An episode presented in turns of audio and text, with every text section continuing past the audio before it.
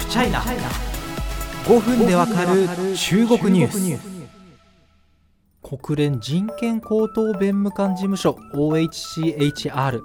バチェレ国連人権高等弁務官の退任日むしろ退任人のですね超直前に出された英文合計46ページの中国新疆ウイグル自治区に関する報告書を読んでいこうというコーナーでございます。前回はこれは皆様も耳にしたことが多いと思う、まあ、中国側が職業訓練センターだとする、まあ、あるいはあの国際社会が強制収容所だとする施設についてお話ししました。ただあのこの新疆ウイグル自治区のですね、まあ、あの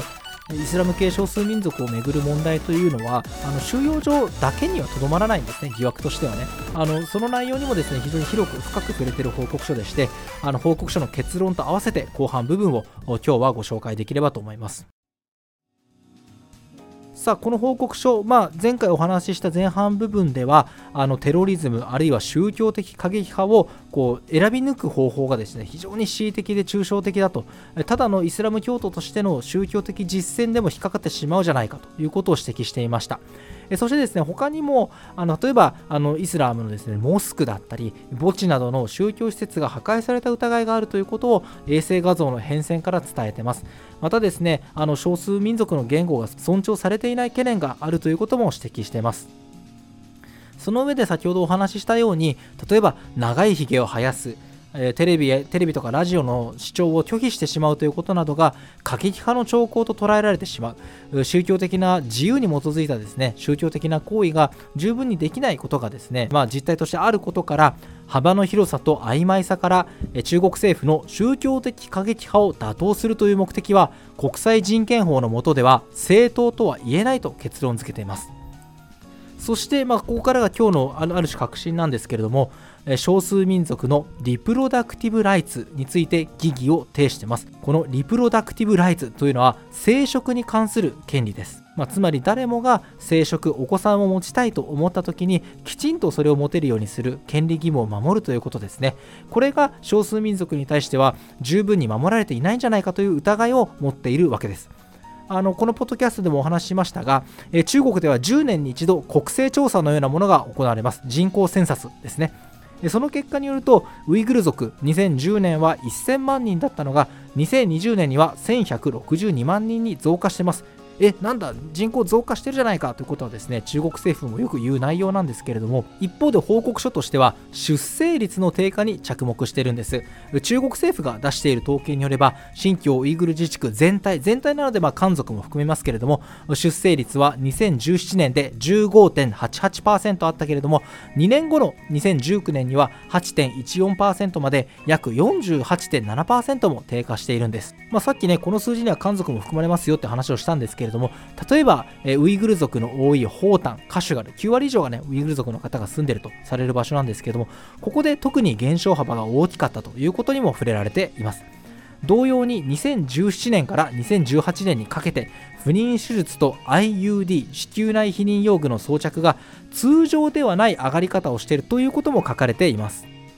例えば、えー、自治区での2018年の不妊手術実施件数は10万人当たり243件。これは、えーと、中国全体で比べると10万人当たり32.1件ですからおよそ8倍の数字となっていることが分かります、まあ、このことからですね報告書としては2017年から家族計画政策が厳格に実行されそこにはテロや過激化対策という文脈もあり大部分をウイグル族が占めるエリアの出生率低下の原因となったことを示唆していると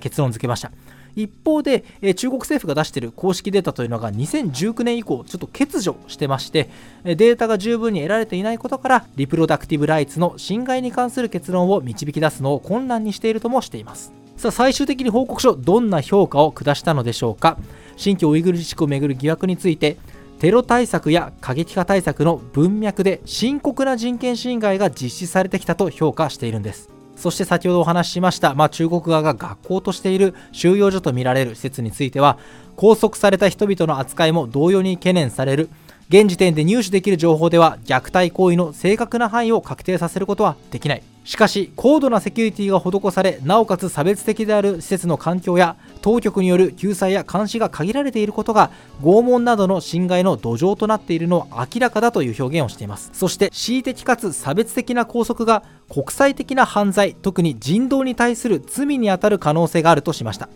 中国政府に対しては恣意的な自由を奪われた人は直ちに釈放されるべきだ。深刻な侵害が継続または再発する条件が整っているため速やかかつ迅速に対処しなければならないなどと求めています。まあこの報告書中国当局側がですねずっと反対してきた理由もよく分かろうというものでございます。中国としては非常に反発を強めています。例えば中国の張軍国連大使は次のように話しています。政治的な目的を持って作られた嘘だ。